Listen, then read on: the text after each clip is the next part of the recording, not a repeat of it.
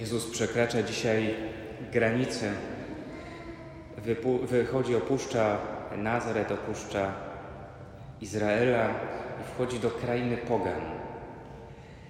Idzie tam głosić Ewangelię. Z jednej strony możemy i powinniśmy potraktować to przekroczenie granicy tak bardzo dosłownie. Jezus rzeczywiście przekroczył jakąś ziemską granicę, tak jak my przekraczamy granice państw, kiedy podróżujemy. Ale warto w tym przekroczeniu granicy zobaczyć coś więcej. Jezus, który idzie do Pogan, chce pokazać, że Ewangelia nie ma granic. Jezus chce znieść wszelkie granice, wszelkie bariery, które nie pozwalały dotychczas komukolwiek spotkać Boga, odnaleźć Boga, doświadczyć Boga. I w tym sensie może warto byłoby dzisiaj siebie zapytać, czy czasem nie wytyczamy wokół siebie takiej granicy, której nie chcemy przekroczyć i która nie pozwala nam właśnie spotkać Pana Boga? Czy nie budujemy jakichś murów, nie stawiamy jakichś murów, które nas odgradzają od miłości Boga? Jezus pokazuje, że jest gotów przekroczyć granice, granice bezpieczne, granice swojego państwa, swojego narodu, czyli to, co nazwalibyśmy jakimś poczuciem może bezpieczeństwa. Właśnie po to, by wyjść do krainy nieznanej, do krainy pogan, po to, żeby nieść im Boga. Jest więc gotów także przekroczyć postawione czy wytyczone przez nas granice i postawione przez nas mury.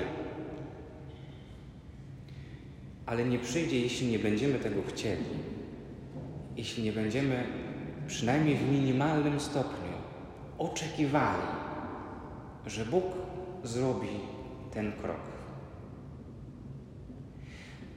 Może warto byłoby się w tym tygodniu nad tym zastanowić, popytać siebie, jakie wytyczyliśmy sobie granice, bezpieczne granice, w których żyjemy, w których się poruszamy, których nie przekraczamy, ale przez to też nie pozwalamy, by Bóg wszedł do naszego życia.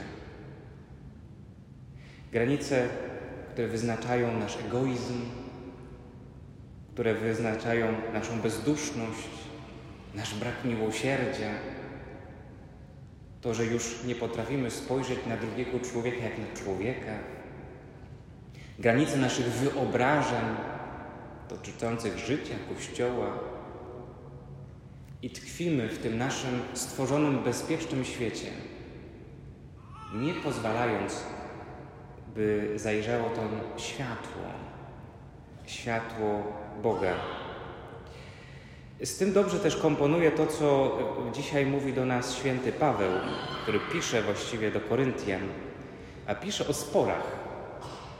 W wspólnocie Kościoła w Koryncie pojawiły się spory dotyczące interpretacji Ewangelii, dotyczące tego, jak powinien wyglądać Kościół. Pojawiły się stronnictwa. Jedni mówili, ja jestem od Pawła, inni od Apolosa, inni od Kefasa, czyli Piotra. Ten fragment przyszedł mi do głowy, kiedy po śmierci Benedykta XVI czytałem w internecie komentarze, zwłaszcza po tym, jak najpierw zapowiedziano, a potem rzeczywiście zostało opublikowane, na razie w języku włoskim, pamiętniki sekretarza papieża Benedykta, arcybiskupa Gensweina. I od razu pojawiło się zestawianie, pojawiło się e, pokazywanie różnic a nawet przeciwstawianie sobie papieży.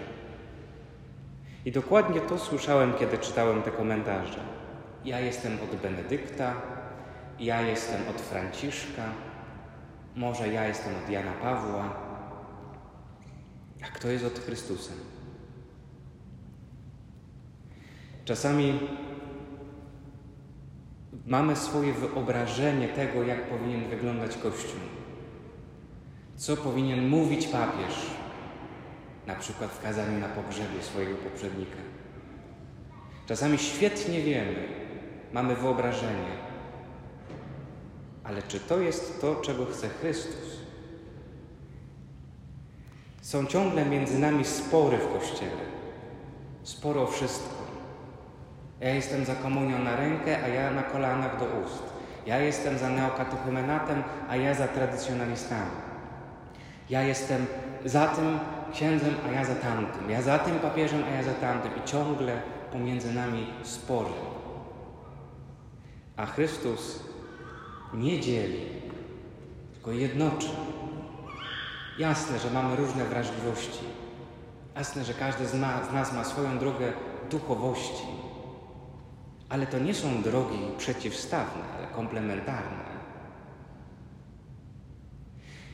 I druga rzecz, o której moglibyśmy się w tym tygodniu zastanowić, nad którą pomyśleć, popracować, to zapytać Ciebie, czy jestem człowiekiem, który w swoim otoczeniu, w domu, w rodzinie, wśród przyjaciół, we wspólnocie Kościoła jednoczy czy dzieli? Jesteśmy tymi, którzy jednoczą czy dzielą? Tymi, którzy rozmawiają i szukają pokoju, czy tymi, którzy się kłócą i prowadzą do sporu? Myślę, że to są dwa zadania, które dzisiaj nam ta liturgia słowa stawia. Po pierwsze, zastanowić się nad tymi granicami, które wytyczyliśmy i nie pozwalamy Panu Bogu w ten sposób wejść do naszego życia. I drugie, zastanowić się nad tym, po której jesteśmy stronie jedności czy podziału. Amen.